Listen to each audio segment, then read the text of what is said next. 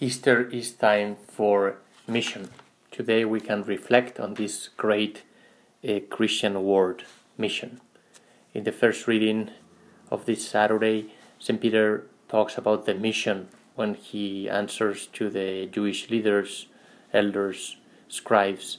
They wanted to stop him and John from preaching. And he says, Peter says, we must obey God rather than men. The obedience to God uh, had been shown in the healing of the crippled man from birth, uh, the one who was begging at the door of the temple. And the mission of the church is to bring man to his feet. Like this crippled man, the mission of the church is to bring man, to lift this man up so that he may rejoice and give glory to God. So the mission of the church consists in giving us, giving every human being, the image of the risen one, so that he may uh, receive uh, this way of life, a new way of life, that he may be, so to speak, infected with Jesus. And this mission is seen with suspicion by the leaders, the Jewish leaders, and it has been seen with suspicion by society as a subversive activity because it promotes a, a, vision of man that is too high, a man that is capable of living for God, of being a friend of God, able of following God's commandments. We understand that this mission is related to joy because there is such a high vocation. Peter preaches because he has to communicate what he has seen and heard what, what John and Peter have seen and heard is the fullness of man in Jesus, in the risen Lord. So they do not act only by a command of God, which obliges them to preach, but they act, uh, so to speak, infected with this great joy, which calls for communication. They cannot but speak of what they have seen and heard, uh, because what they have seen and heard has filled them with a great joy, a joy that is impossible to keep it confined within themselves. So the mission starts, therefore, with a testimony, telling what we have seen. The missionary preaches by his very life. And Tertullian points this out when he notes that you know the pagans look at the Christians and they saw and they said, See how they love each other, while the pagans only hate each other. See how they are ready to die for each other, while the others are rather, rather ready to kill each other.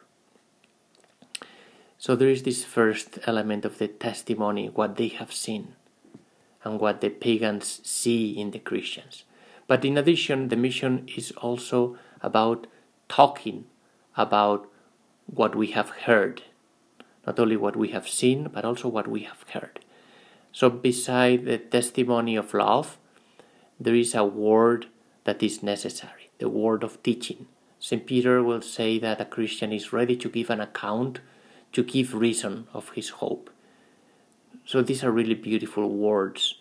The church has a doctrine to teach, a doctrine of life. It's an instruction for the journey in this way, the church has a hope with reasons. It's not a vain hope, stupid, naive hope without weight, but it is a hope founded on truth. The high vocation of man, the high image of man that the church proposes comes from the Creator's plan and from the life of word of Jesus. It has reasons. It makes sense. Finally, in addition to the witness of life, what we have seen and the doctrine of teaching what we have heard, the mission includes also concrete practices. That is, ways of working together uh, that are passed on from one generation to another. The gospel uh, today continues with the statement of Jesus whoever believes and is baptized will be saved. So at the end, Jesus says to the disciples, um, well, it says that the disciples preach everywhere, the Lord helping them confirming the word with the signs that follow. So the Lord, who ascends to heaven, remains present in the mission, mission of the church. It is the mystery of Christ seated at the right hand of God, which means that Christ is guiding, leading the history of the church from above. Finally, uh, to finish here, the word mission comes from being sent, mitto, from Latin, uh, apostello, apostle in Greek, being sent. Mission implies, this word implies that we come from someone else. We come from one another. We are born from another in baptism. Our mission consists in helping people, helping our beloved, our friend, our family, our friends, helping them to understand that they too come from one another, from another that is the Lord. In baptism, we can rediscover our origin. We come from another. We come from an original love, the love of the Father to the Son. From this gratitude, because we have a good origin, a good beginning, because this origin continues to give us life at every moment, the love of the Father to the Son. Our entire missionary zeal and being is born.